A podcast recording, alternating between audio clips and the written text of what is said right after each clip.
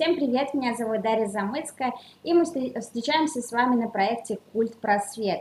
Каждый месяц мы разговариваем с различными лекциями э, на различные темы. И сегодня у нас в гостях Динара Хисямова. Динара, здравствуйте. Здравствуйте. И поговорим мы на тему, откуда в аптеке берутся лекарства. Так откуда же в аптеке берутся лекарства? Хороший вопрос. Э, и очень такой, знаете, остренький, мне кажется, тот, который всегда и очень часто возникает э, у людей, когда они приходят в аптеки и думают, почему одно лекарство стоит дороже, другое дешевле. Вот, сегодня постараемся в этом разобраться, но начнем с самого начала. А, если в упрощенном виде, то э, путь лекарственного препарата выглядит так. Я здесь неспроста написала английские буквы, потом в конце лекции объясню зачем. Да, то есть мы сначала ищем новое лекарственное вещество, потом мы его там разрабатываем, исследуем и так далее, и потом занимаемся продвижением для того, чтобы препарат попал а, к пациентам. Вот, ну, обо всем по порядку. Значит, а, я не специалист в том, как создавать лекарственные вещества, но расскажу вам прям супер вкратце, да. Его можно открыть или создать случайно. Так было, например, со всем известным пенициллином, да, это спасибо беспорядку а, в лаборатории Александра Флеминга. Вот, можно а, найти цели, ну, как бы целенаправленно, но изучая какие-то такие известные вещества, например, так а, стали известны противомикробные средства стриптоцида, хотя там стриптоцид изначально был в э, ряду красителей. Можно скопировать то, что придумано природой, например, это витамины, гормоны, ну, гормональные препараты и так далее. Это практически то, что и так существует, просто мы используем это как лекарственный препарат. Ну и, конечно, можно придумать структуру молекулы с заранее заданными свойствами, да, и ее синтезировать. Это, конечно, очень просто звучит, на самом деле все не так просто, там работают с большими данными и так далее. А, так, если вкратце про разработку, то а, разработка приходит, происходит так. Да? Сначала мы исследуем препарат на клеточках и на культурах клеток, да, на тканях, затем на животных и затем на людях. В целом на этом лекцию можно заканчивать, потому что в принципе, такое а, основные моменты я все рассказала, но давайте остановимся отдельно для того, чтобы понять чуть-чуть подробнее, как это вообще все происходит. Значит, да, тут э, как бы, для, ну, понятно, что потом, после того, как э, все исследования прошли, э, препарат попадает уже в отдел продвижения, да, sales и маркетинг, и фармацевтические компании начинают его продвигать на рынке для того, чтобы он попал ко всем пациентам, которые хотят. Вот, ну, для меня это все выглядит примерно так, да, я уже про это сказала. И а, я работаю на стадии, которая называется клинические исследования, но мы чуть-чуть поговорим и про доклинические тоже, потому что это, ну, тоже важно. Вот, доклинические исследования, да, это самый-самый первый этап а, исследования препарата, после которого очень много молекул отсеиваются, потому что оказываются токсичными, и э, фармкомпании не берут на себя ну, как бы риски, да, и, в принципе, не имеют права продвигать э, этот препарат дальше на этап э, исследования на людях. Вот, чаще всего, э, исслед... ну, как бы не чаще всего, самое важное на этом этапе изучить токсичность, да, общую какую-то такую, что, какие эффекты вызывает препарат при использовании на клетках, культурах, Э, культурах клеток и на животных. Если возможно, то а, исследуют также, как препарат всасывается, как он распределяется, в каких органах накапливается, и если можно у животного воспроизвести а, модель заболевания, да, например, какую-то, например, а, там, ну, воссоздать, например, какое-то онкологическое заболевание да, у животного, то можно еще посмотреть, оценить эффективность. Вот. А после э, доклинических исследований, ну, кажется, да, что мы и так уже много чего исследовали, токсичность проверили, все хорошо, там, если, если все хорошо, конечно. Э, и спрашиваю, иногда меня спрашивают, а зачем исследования на людях, мы же вроде все посмотрели. Тут важно понимать, что люди и животные, это немножко разные системы, конечно, все там работает чуть по-другому, а, и исследования на людях, конечно, проводят. А, исследования на людях называются клиническими исследованиями, вот, да, тут человечек кричит, что исследование. Вот, эта сфера жест, так жестко зарегламентированная, э, и во главу всегда ставится благополучие человека. Во-первых, ни одна манипуляция, ни одно исследование не может быть проведено без информированного согласия пациента. То есть пациент, во-первых, должен знать, что он участвует в исследовании, его никто не должен, не может принуждать. И плюс пациент должен быть осведомлен о, о том, а, какие риски есть, а, что с ним может случиться в ходе исследования, там, какие процедуры с ним будут проводиться и так далее. Вот. А, То есть и польза от участия в исследовании, она должна превышать риски да, всячески, когда планируется исследование, его планируют таким образом, чтобы максимально оградить пациентов от там, каких-то страданий, излишних процедур э, и так далее, то, что все должно быть максимально этично. Вот, так было не всегда. А, до какого-то времени препараты действительно там проходили доклинические исследования, потом сразу уходили к людям. Иногда какое-то время и доклинические исследования не проводились.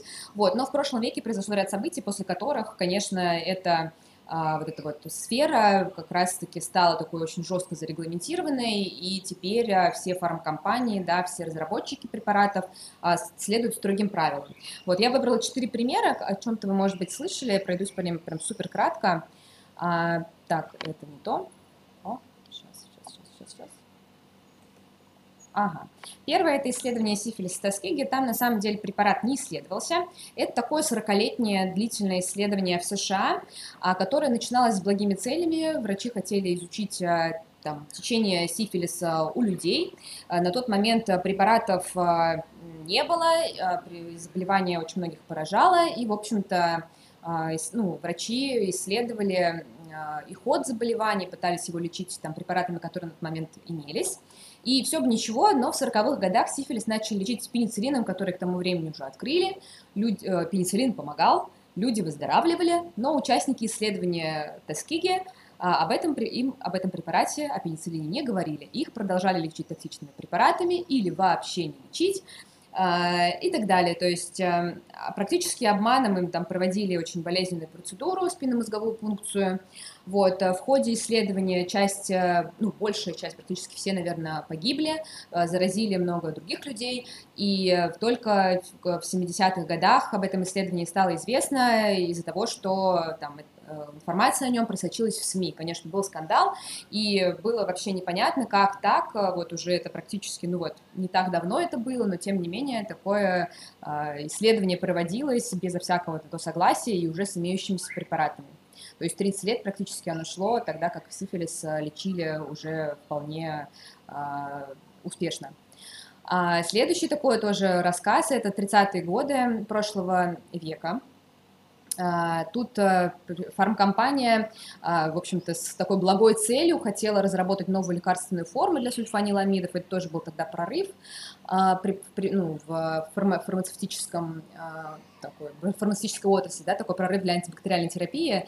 И фармкомпания решила, что вот не все могут проглатывать таблетки, поэтому давайте-ка мы сделаем какую-нибудь жидкую лекарственную форму. Но проблема в том, что сульфаниламид плохо растворяется в всяких растворителях, они, в общем, бились-бились, и в итоге растворили его в, ди- в диэтиленгликоле.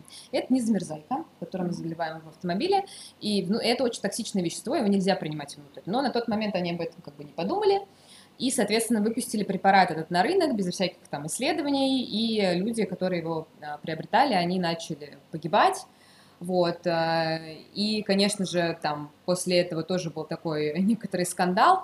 Но на самом деле вот этот урок с диэтиленгликолем, он еще потом несколько раз повторялся, то есть периодически где-то он все равно всплывает, почему-то там препараты в нем растворяют, и до сих пор даже там в 2006-2008 годах были такие случаи, зафиксированные там, ну, в Панаме, в Нигерии, а это вот буквально вчера, но почему-то вот этот вот диэтиленгликоль, он периодически э, возникает. Вот. Следующий пример, который, наверное, всем также известен, э, ну, это а, Вторая мировая война, да, опыты нацистов над узниками концлагерей, это как раз пример того, как э, над людьми проводились эксперименты без их согласия, уж там я молчу про информированное согласие, и итогом э, этого такого страшного этапа стало то, что были разработан, был разработан Нюрнбергский кодекс, который а, навсегда, международный документ, который закреп, навсегда закрепил правила каких бы то ни было экспериментов на людях. Да? Первым и самым важным пунктом является то, что люди а, должны дать свое добровольное согласие на участие в каких-либо исследованиях. Это был такой э, первый пункт, первый шаг такой в направлении вот этой вот регламентации этой сферы. Ну и на самом деле там еще много чего было закреплено, да, то, что исследование должно быть не просто так, а там должно быть, э, приносить пользу обществу, да, что перед исследованием на людях должны быть проведены исследования на животных, что там степень риска не должна превышать э, пользы э, от исследования. То есть, ну, вот такие очень важные, очень базовые вещи были закреплены в этом кодексе.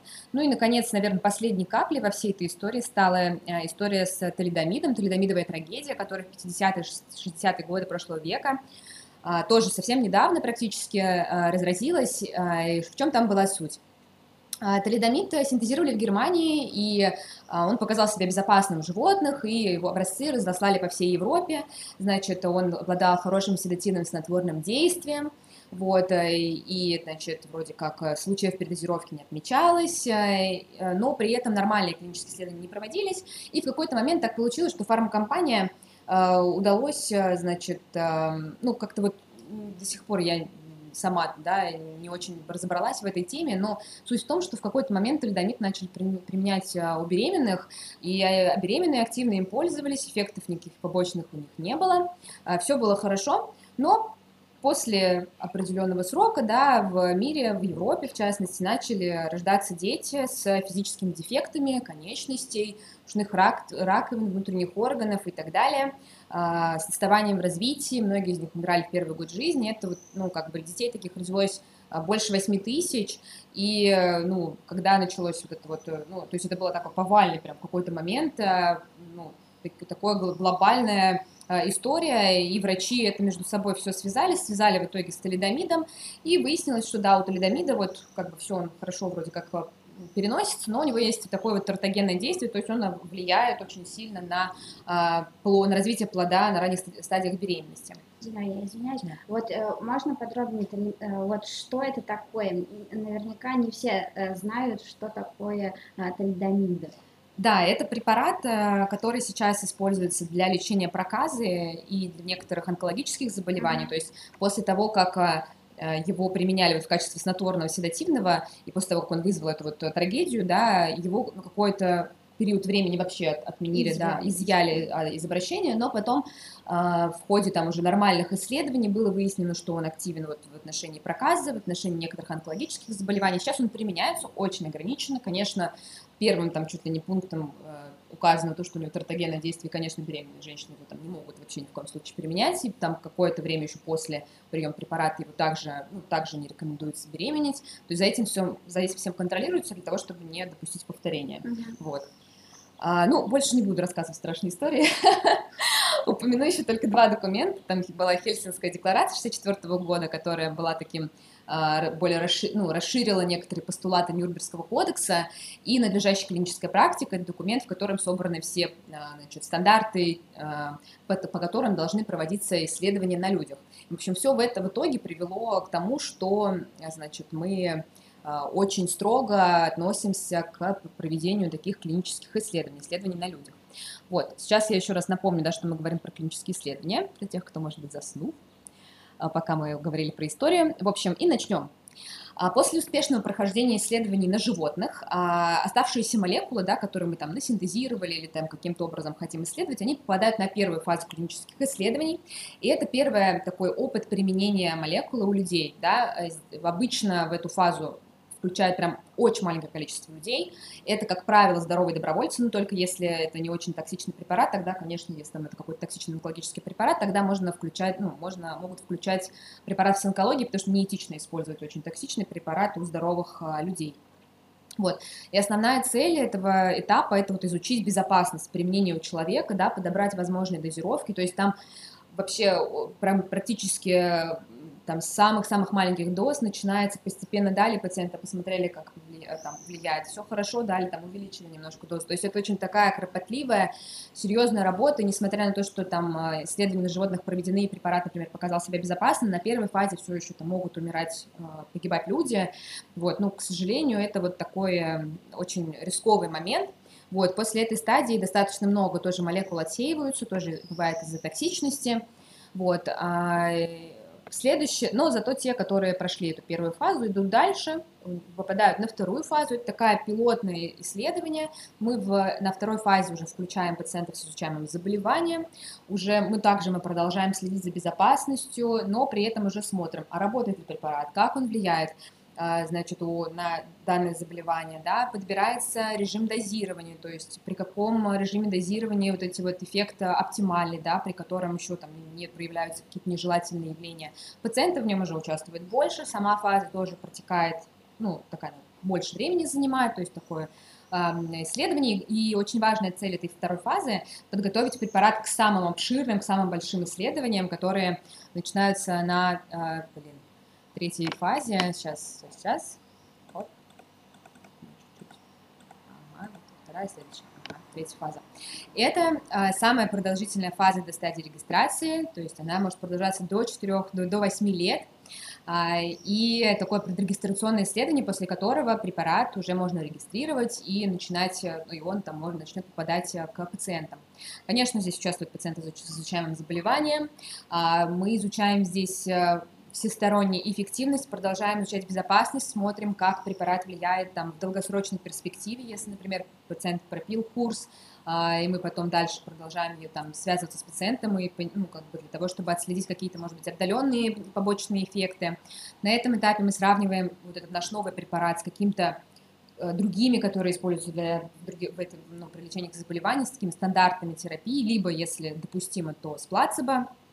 Вот.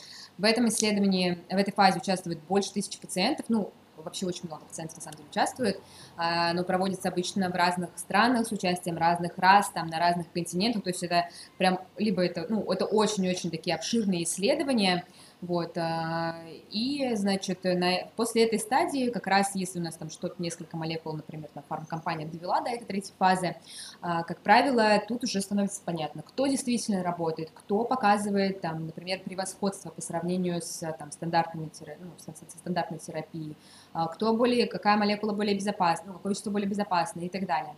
Вот, то есть эта фаза такая самая-самая важная, и после этой фазы значит, наш а, препарат регистрируется и уже попадает, грубо говоря, отделу Sales and Marketing а, на продвижение, потому что мы понимаем, что как бы надо, чтобы пациенты вообще в принципе узнали о том, что такой препарат появился. Вот. Но на самом деле, после того, как мы препарат зарегистрировали, контроль за ним не прекращается. То есть у нас есть постмаркетинговые исследования, в которые, например, можно изучать э, какую-то новую популяцию пациентов, да, там раньше, например, не изучали то, как препарат влияет там, на пациентов с заболеванием почек, решили в четвертой фазе изучить, посмотреть. Поэтому инструкции по медицинскому применению постоянно обновляются на основании вот этих вот новых данных.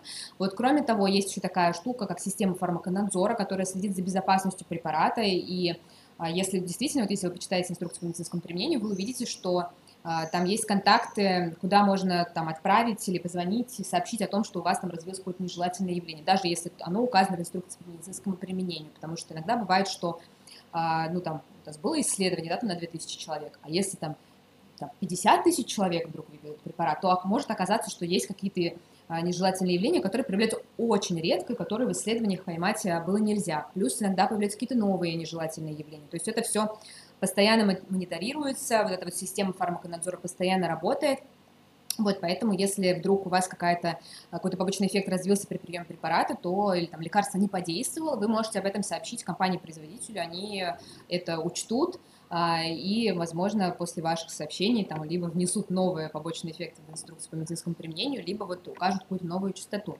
Вот, если посчитать, грубо говоря, э, значит, на разработку нового такого оригинального препарата требуется порядка 11-12 лет, и стоит это супер много. Мы как-то считали с коллегами, что это, на, там, на эти деньги что-то можно какую-то часть Мальдивских островов купить.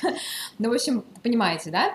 А, ну, и согласитесь, что цена вот за препарат, на который потратили столько лет и столько денег, она не может быть низкой. Ну, то есть компании а, нужно как-то окупиться, да, и поэтому первые годы, пока препарат вышел на рынок, и он еще пока под патентной защитой, а, цена на него может быть довольно высокой, вот, из-за того, что за это время фармкомпании стараются максимально покрыть, э, купить свои расходы. Вот. Но это касается только оригинальных препаратов, то есть только ну, тех, которые фармкомпания взяла с нуля, там, с молекулы, там, выращивала, изучала, там, росла, э, растила и так далее. Вот. Но, э, то есть, это, такого препарата никогда на рынке не было. Вот, то есть молекулы такой не было. Вот, тут стоит ввести два важных понятия. Есть понятие МНН, это международное непатентованное наименование. и торговое наименование, да, или название. Вот, то есть вы, когда берете упаковку препарата в аптеке, у вас большими буквами красиво написано торговое наименование, это то, а, какое имя фармкомпания дала препарату. То есть, ну, так вот они захотели. Вот у них там, ну, вот с такой-то приставкой. Там, вот я решила свой препарат назвать панацея. Вот. Но на самом деле надо смотреть на то, что написано мелкими буковками под этим торговым наименованием, потому что это, а, там написано как раз международное непатентованное наименование, и это как раз вот та самая суть, то есть то, что лежит вот в этой таблетке. Вот, это имя молекулы. А, и сейчас, по, по сути, а, в Российской Федерации законодательно закреплено, что препараты в рецепте условно должны прописываться как раз-таки по, по МНН.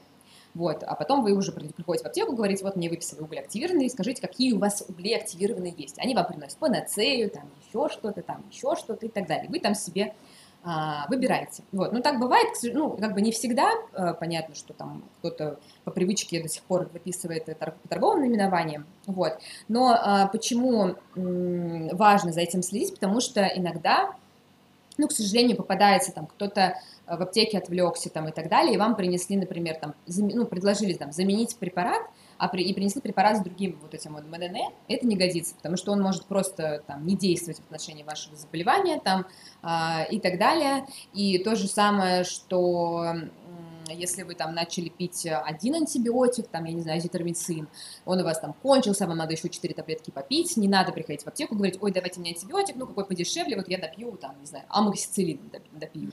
Так нельзя делать, конечно. Вот, а, поэтому если вы приходите, как полагается, с рецептом, у вас там написано МНН, да, какой-нибудь амоксициллин, то по-хорошему в аптеке э, провизор или фармацевт вам предложит, э, скажет, какие есть э, там, амоксициллины в аптеке, либо вы можете сами спросить это, и он вам расскажет, что есть вот такого производителя, это по такой цене, есть такого производителя по другой цене. Вот.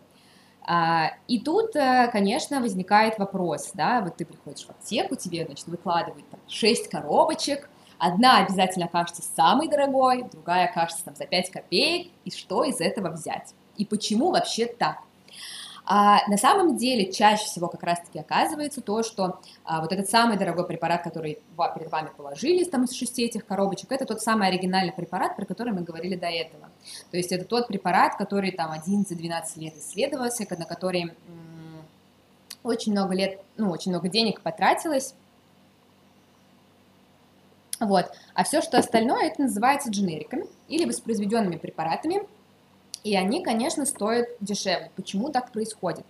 Потому что, это вот, чтобы вы запомнили слово, дело в том, что после того, как у оригинальной молекулы истекает срок патентной защиты, любая другая фармацевтическая компания может, которая освоила технологию производства данного препарата, она э, может начать выпускать его и реализовывать тоже вот международный, ну, вот ту, ту же молекулу, да, с тем же именем, и просто по-другому ее назвать. Вот, э, э, на эти препараты они как бы фармкомпания не тратит столько времени, не тратит столько денег, потому что препарат уже как бы всесторонне фактически изучен и разработан другой компанией. И для того, чтобы зарегистрировать вот такой вот дженерик, фармкомпаниям на самом деле э, нужно ну, совсем немного законодательно, например, если это таблетка, ну там не таблетка, капсула, то есть что-то для приема внутрь, что всасывается там в системную ну, кровоток, им нужно провести сокращенный объем доклинических исследований, то есть только той общую токсичность, это очень там, это месяц исследований, ну, грубо говоря, и достаточно дешево по сравнению с тем, что там оригинальные компании заканч... за... затрачивают. Вот, а, и провести исследование биоэквивалентности. Схему вот я нарисовала, да, то есть, э, по сути, э, компания берет э, там мало, на самом деле не очень много людей, то есть берет там, две группы пациентов. Одни, значит, принимают одну таблетку оригинального препарата, другие принимают одну таблетку дженерика, да, с той же молекулой. Вот, и мы у них берем, э, там, отбираем в определенных точках кровь, а, значит, у нас лаборатория изуч... ну, а, ну, как бы проводит анализ, сверяет, какое количество препарата вот в этих образцах находится, строит такие кривые, то есть там так вот. Да, потом, значит, обычно эти группы меняются, потом первая группа принимает там дженериковый, а другая принимает тоже одну таблетку оригинальную, опять мы собираем эти точечки, и потом а, все вот эти вот точки, все эти графики статистически сравниваются. И есть законодательно закреплены как раз вот эти вот а, границы биоэквивалентности, если в эти границы биоэквивалентности вот этот результат статистического анализа, да, вот этот вот дженерик наш, он попадает, все, мы его считаем биоэквивалентным, мы считаем, что он как а, в той же степени высвобождается в кровь, как оригинальный препарат, ну, а, соответственно, там, похоже действует. Вот, а, сейчас тут еще есть график, по-моему, где ну да, вот, грубо говоря, там, конечно, не, не накладывается, но вот примерно это может выглядеть так, и, скорее всего, вот эти вот графики, они даже если чуть по-другому выглядят, скорее всего, э, эти препараты будут биоэквивалентны, ну, в контексте, если мы там всех пациентов возьмем. Вот, это для, это что касается лекарственных э, форм для приема внутрь, для всего остального есть, у меня тут шутка мастер-карт, для всего остального есть э, третья фаза, то есть, например, если у нас там какие-то мази, крема, растворы для внутривенного введения, там, или, допустим, суппозитория. Для них, соответственно, биоэквивалентность провести, как, как правило, невозможно, то есть то, что мазь, например, если мы мажем мазь, то она не всасывается в системный кровоток, скорее всего, либо всасывается в очень маленьких количествах, мы, может, просто их не поймаем. Вот, в этом случае просто набираются пациенты, ну, чуть побольше, чем в биоэквивалентности, там, с заболеванием, против которого эта мастер разработан. И вот, в общем, они все примерно одинаковые. Одна группа получает оригинальный препарат, другая получает тот дженерик. И потом мы в конце статистически сравниваем а, не концентрации, а просто а эффект, да, то есть оцениваем там, как изменилась площадь поражения, например, на коже. Ну, то есть вот такое вот э, ну, это такая третья фаза или терапевтическая эквивалентность. Вот, если говорить о сроках и деньгах, то, например, для биоэквивалентности, ну, ну, три месяца это прямо если само исследование только идет, да, ну, грубо говоря, год примерно нужно для того, чтобы там по-быстрому все разработать, документы, придумать дизайн, там все набрать, э, провести и там потом отчет написать и, может быть, даже под, и разрешение получить. Вот, и совсем немного денег. Ну, 5 миллионов это я, конечно, вот сейчас уже, наверное, 5 миллионов это нет, но побольше, да. Вот, а, ну, согласитесь, это не миллиарды, это не года, и, соответственно, с такими затратами ну, производитель может поставить цену на препарат намного дешевле, потому что им окупать ну, там, совсем ничего. Вот, соответственно, это вот и есть главный секрет того, почему ты, когда ты приходишь в аптеку, у тебя там ибупрофенов много разных, и одни, один стоит копейки, но потому что уже ибупрофен изучили со всех сторон, и вот это маленькое исследование, там, проведение такого маленького исследования, оно стоит недорого, а окупается в итоге достаточно быстро. Вот, ну тут меня еще иногда спрашивают, типа, а что выбрать? Тут я, конечно, а, не советчик, потому что, ну, никакие фармкомпании мне, конечно, за это не платят. А, и тут скорее, наверное, ваши какие-то такие финансовые возможности э, и какие-то личные предпочтения, да, в плане компаний-производителей, может быть, стран-производителей. Вот, но качественные дженерики, они существуют, есть очень много компаний хороших, которые делают а, такие очень достойные препараты, и, в общем-то, дженериков, вот этих воспроизведенных препаратов а, бояться не нужно. Вот. Еще э, я начинала лекцию с английских слов, вот. Это, собственно, для того, чтобы, если вам вдруг интересно узнать чуть побольше о том, откуда берутся лекарства, как они открываются, как разрабатываются, как проводятся исследования и как вот происходит продвижение, то можно а, пройти онлайн-курсы на моем любимом портале, наверное, на Coursera.org. Вот, и там вот эти вот э, курсы университета Сан-Диего в Калифорнии, они прям такие три, можно пройти что-то одно, можно пройти все три, чтобы сложить полную картинку. Вот, э, и их можно послушать бесплатно, единственное, они там на английском, вот, но, по-моему, там есть рус- русские субтитры, так что очень, э, очень интересно. Вот, ну и, в общем-то, если вам захочется получить сертификат, то в целом его там даже можно, мне кажется, и сертификат получить, получить по, по итогу прохождения курсов. Вот, мне, кстати, очень получилось быстро. Спасибо за внимание. Да, мне можно, если что, писать в соцсетях с вопросами, там, или на почту. Спасибо. Ну что, друзья, у нас сегодня в Самарской областной юношеской библиотеке в гостях была Динара Хисямова. Это кандидат э, фармацевтических наук, специалист по клиническим исследованиям, исполнительный директор Ассоциации Science Slam Россия. А, Динара, спасибо большое. Вот такое благодарственное письмо Юмская библиотека вручает вам. И надеемся на дальнейшее сотрудничество. Друзья, ну что, а, с вами был проект Культ Просвет. А, слушайте, смотрите и будьте самыми умными. Пока-пока. Спасибо, пока.